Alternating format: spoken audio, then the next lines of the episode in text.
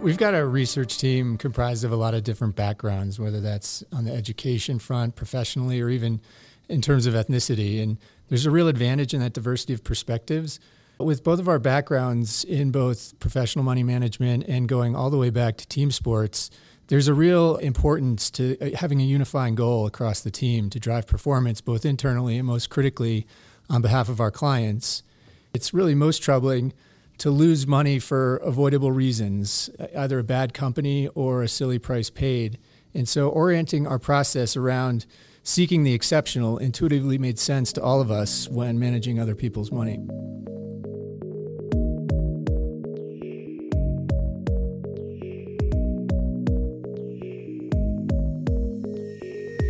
Hello and welcome to the QPD Podcast, a limited series where we take a deeper dive into the Cambiar investment philosophy of quality, price, and discipline, or QPD.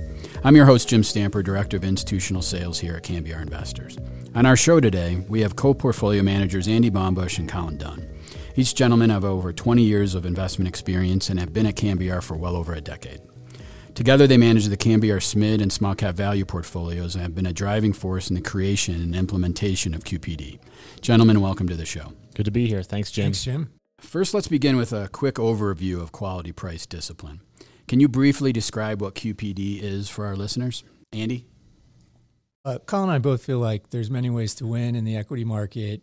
From our perspective, I think we're most comfortable with those where we have time on our side. And so we're seeking durable businesses where valuation at attachment really de risk the possibility of long term capital loss. And there are certain characteristics like high return on invested capital, consistent free cash flow that speak quantitatively to a sustaining competitive advantage that leads to excess returns over time. And this is the quality that we're seeking and having the discipline to pay a fair price for that quality just want to highlight something that Andy said there. You know, we're, we're, specifically interested in the quality being demonstrable in the financial performance. So margins, free cash flow, returns on invested capital, leverage are all important to us to validate a good qualitative story. So all stocks have narratives why they're supposed to perform better over time, and for us, it's very important that those narratives are matched with strong financials. I'm curious as to how you're applying QPD to mid and small cap stocks. I'm assuming it'd be even more important uh, as you go down cap. Well, if you look at the indices down cap, whether it's the Russell 2500 or the Russell 2000, what you'll notice is a high percentage of companies that simply aren't profitable. That number borders on plus or minus 40% typically in both those indices. And so it really is important to pay attention to where you're actively exposed and really dig through to, to find where you're putting your clients further less at risk, just in terms of the durability, profitability, and cash flow generation of the underlying businesses that we hold. Maybe the best way to talk about QPD at this stage would be to give an example of a stock that you think best fits the investment philosophy. Colin? There is a name we own in our SMID portfolio called IPG Photonics. It is the pioneer in fiber laser technology. Fiber lasers are a laser that uses fiber optics to convey the power from a light source, in this case being a semiconductor diode. The technology is new. It's been commercialized over the last 20 plus years, and it replaces legacy technology that was more expensive, less durable, less specific in terms of its ability to deliver the solutions to customers, less mobile around a manufacturing facility, larger, clunkier, just not as good. And so, over the last 10 or 12 years, the company has really ramped up its penetration of its solution, fiber laser solution, into the industrial base. Specifically, the first place they went after was the cutting market one of the things we liked about this company was they, you know, had an internally generated piece of intellectual property that they converted into strong margins on the order of 30 plus percent uh, operating margins, strong returns on invested capital, again, around 30 percent, and has an ongoing growth opportunity. They have penetrated uh, a significant share of the cutting market, but there remain new applications in welding as well as in new technologies in solar and EV battery production. The stock had oftentimes traded well above a valuation range where we thought we could earn a skewed uh, return opportunity relative to the level of risk. But as the 2018 time period rolled in and they had just experienced supernormal sales and you had the trade war come about, people were a little more skeptical on the next few years for the company and the valuation plummeted precipitously from kind of record levels on multiple ratios, price to sales, EV to sales, and obviously price to earnings and free cash flow. And to us, that was an opportunity to be able to engage with a good business we had admired over many years at a time when people were incrementally a little more had a little more anxiety about their potential. And so we did engage with the stock or purchase the stock on behalf of clients as it represented our kind of quality attributes that we pursue, but finally came to a price where we felt like there was a lot of upside relative to the level of downside.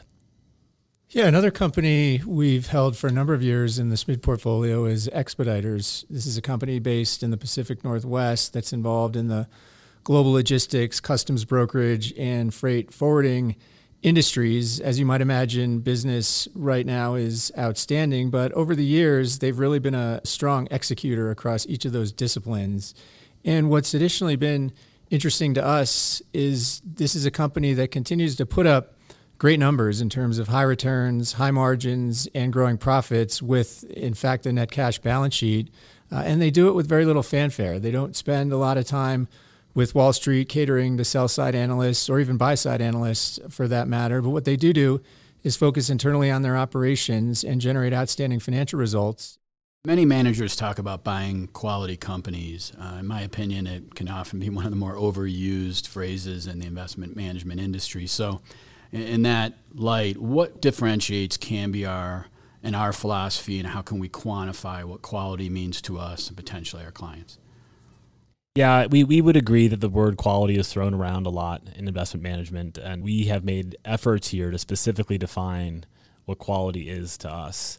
From a qualitative perspective, we would say that we're looking for our companies to have an advantaged market position via some unique know-how or capability or product that they have and or they have a durable position in the market.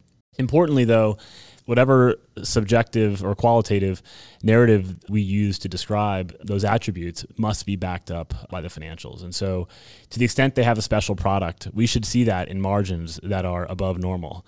Mid to high teens margins and above should be evidenced in the financials consistently over time. I think consistency is another important attribute across the financial statements that we're looking for. We think good companies should be able to deliver in, in, in thick and thin. Uh, return on invested capital is also a way to validate the, the strength of their market position. If it was so easy to replicate a company's know how or intellectual property, it would have been done. And so you'd see those return on invested capital erode over time. And to the extent the return on invested capital, again, is superior and consistent over time, it suggests to us that the qualitative work we have done on a company's market position is, in fact, there and durable. Finally, we also think it's it's important that a company have robust and consistent free cash flow. Uh, it is true economic profits that support the business in, in both good times and bad. We also think it's important that companies have clean balance sheets. We're not particularly interested in businesses that have added a lot of debt onto the balance sheet. We think this can erode the company's ability to invest in their good products or good market position over time and also turn a, a good company into a bad stock by introducing volatility to the financial statements.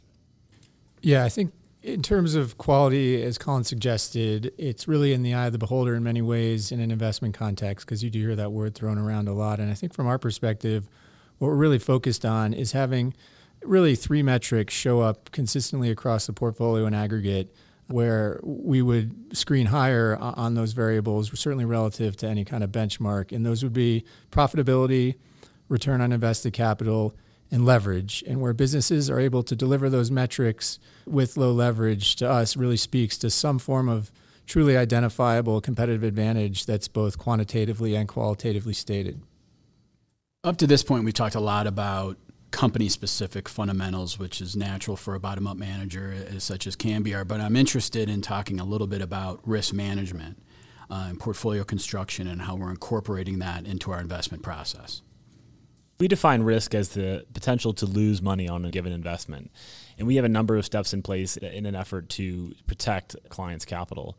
It starts at the stock level with our bottom up research analysis. Our analysts follow these sectors over a long period of time and, and know their sectors and their underlying companies very well. We think our investment philosophy is also a source of protection for client capital. If you're buying strong companies, they tend to do better in times of stress. And when things go wrong, there tends to be less downside risk.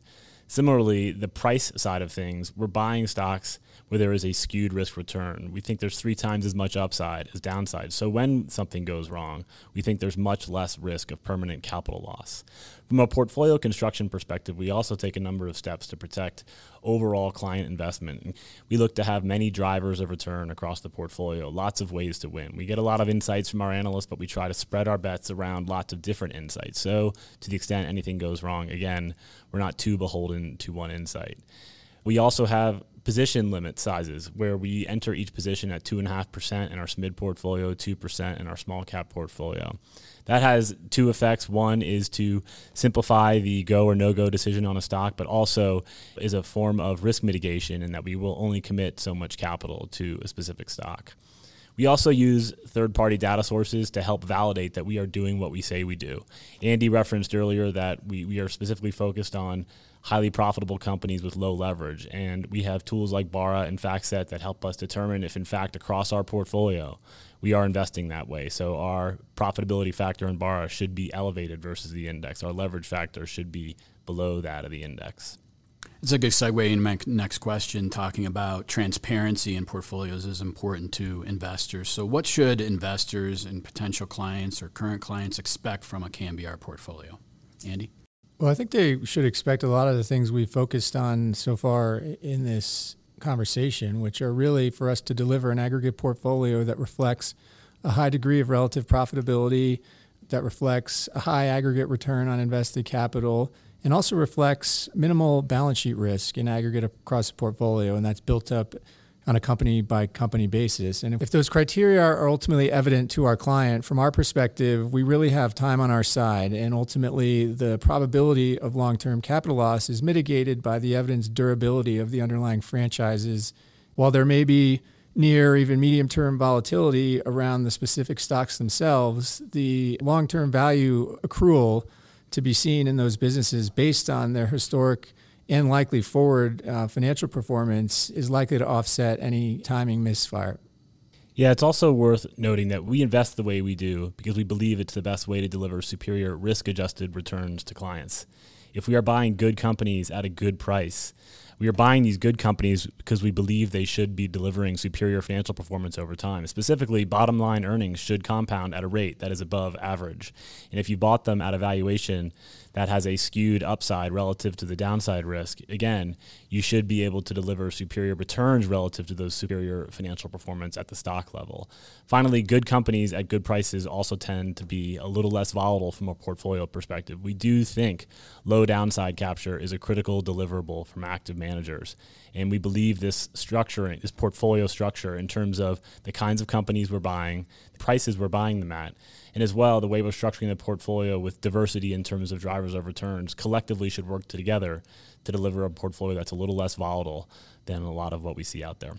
Yeah, and I think one thing that should be clear to any investor who might be looking at the Cambiar small or mid value portfolio is that we are at heart value investors. Uh, from our perspective, take a little bit more of a holistic view in terms of defining value. And what I mean by that is that we're very focused on the collection of attributes that we're getting. So ultimately, what is the value we're getting for the price we're paying in any equity rather than being focused on any historic, you know, asset-based metric to ascertain value. That's a good segue into my next question. We're getting more into the current environment. And since the lows of the pandemic in 2020, market backdrop has been really interesting with low quality and deep value rallying strongly.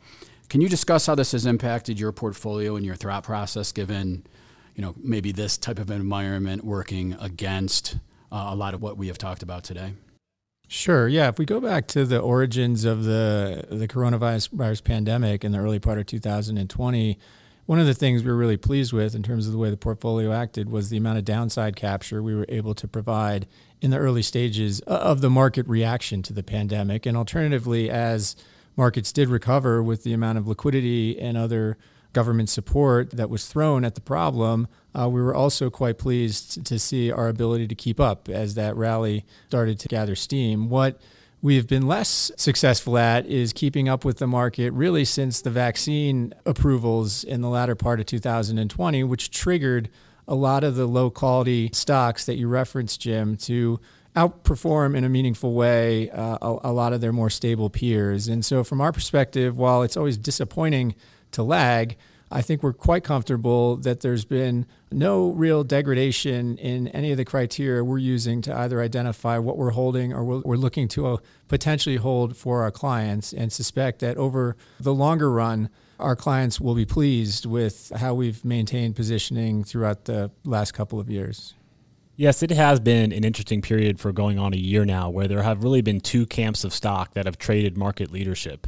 Both of those camps are really are, are outside of our purview of our quality price discipline approach. Specifically, you have a camp of stocks that are supreme beneficiaries of two things currently going on in the economy that is the reopening, so airlines, restaurants, to some extent hotels and other beneficiaries of the reopening trade. People spending more money uh, like crazy with the stimulus they have in their pockets and maybe a new lease on life.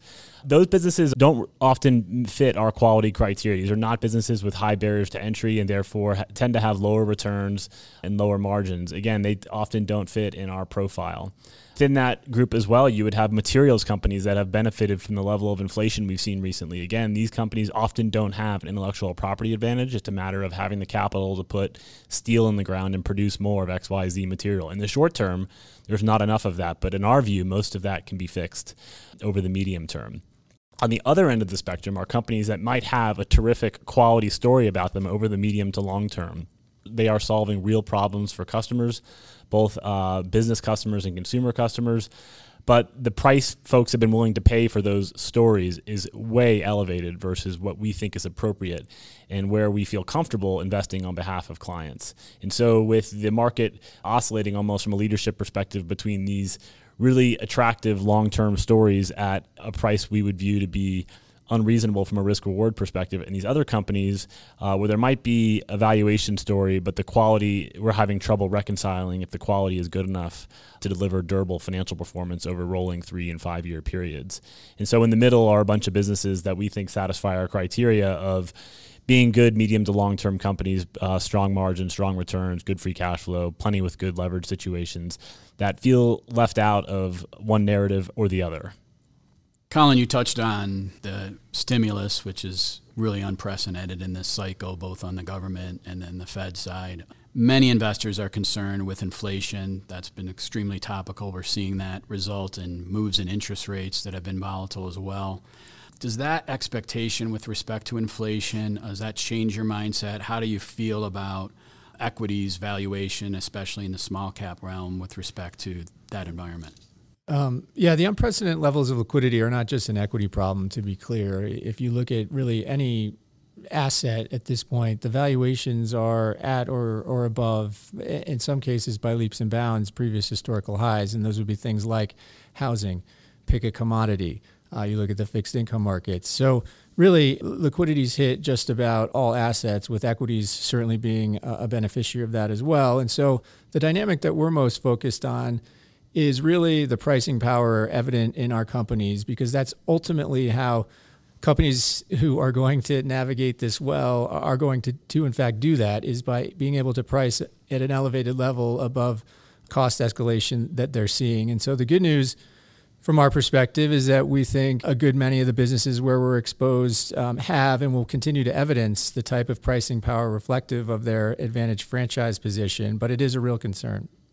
After a long drought, value has shown signs of being able to outperform growth over an extended period of time. Uh, this is a discussion that has been ongoing as growth stocks, especially over this cycle, have outperformed value substantially. And many investors obviously are allocating capital both to growth and value and waiting for the value cycle to really gain momentum. What's your view about where we are in the value cycle today? Yeah, as value investors, we think financial gravity is a real concept. There is a price at which you pay too much for an asset, uh, regardless of, of, how good the underlying story is. And we think it's really tough to call the timing on when people will ultimately care about valuation. Andy talked about inflation just a minute ago, uh, and that is something that could drive interest rates higher and force people to consider near term profitability a little above long term potential at some point soon. But again, we don't really put ourselves uh, out there in terms of being able to call when trends will change, really just trying to align our clients with good companies at good prices and, and, and kind of wait for the returns to come. That said, there are lots of markers out there in the financial markets that suggest risk taking and valuation is very elevated versus history. And so we were a heck of a lot closer to whatever turning point is out there than we were, you know, a year ago. And we continue to go further beyond reasonable levels than we would have expected. I think we have been and continue to be a little bemused by how starkly the dichotomy between value and growth is portrayed. From our perspective, we in fact look at it as growth being an input to the calculation of value or the price that you might pay for an asset. And so while historically in a Graham and Dodd context, price to book has really been the, the primary determinant of how one might categorize a value stock, we think that being a little more open minded about a series of valuation measures helps be a little bit more opportunistic and ultimately holistic in terms of how we're approaching investment opportunity than just purely categorizing uh, something as growth or value.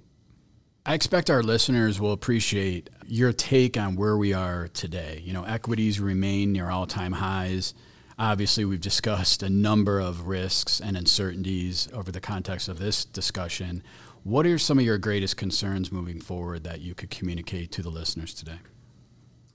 Well, I think from our perspective, until you really see liquidity start to drain out of the system, we're not really anticipating the dynamic of aggressive valuation to meaningfully change. But as soon as you do, there are any number of dynamics that could prove pretty deleterious to any number of businesses, specifically those who may be levered, those who may be trading at a multiple not supported by the long term financial characteristics of those businesses. And so, we're focused on is making sure that we don't make those mistakes in terms of how we're allocating incremental capital right now, not making the quote unquote unforced error and really just focusing on businesses that do have an interesting long term trajectory in a generally growing end market that possess the type of characteristics we've previously discussed an advantage market position that's reflected in above average margins, returns on invested capital, and, and as well the ability to conduct that business without a reliance on the capital markets and most specifically a higher level of debt than makes sense against the cash flow support of that business.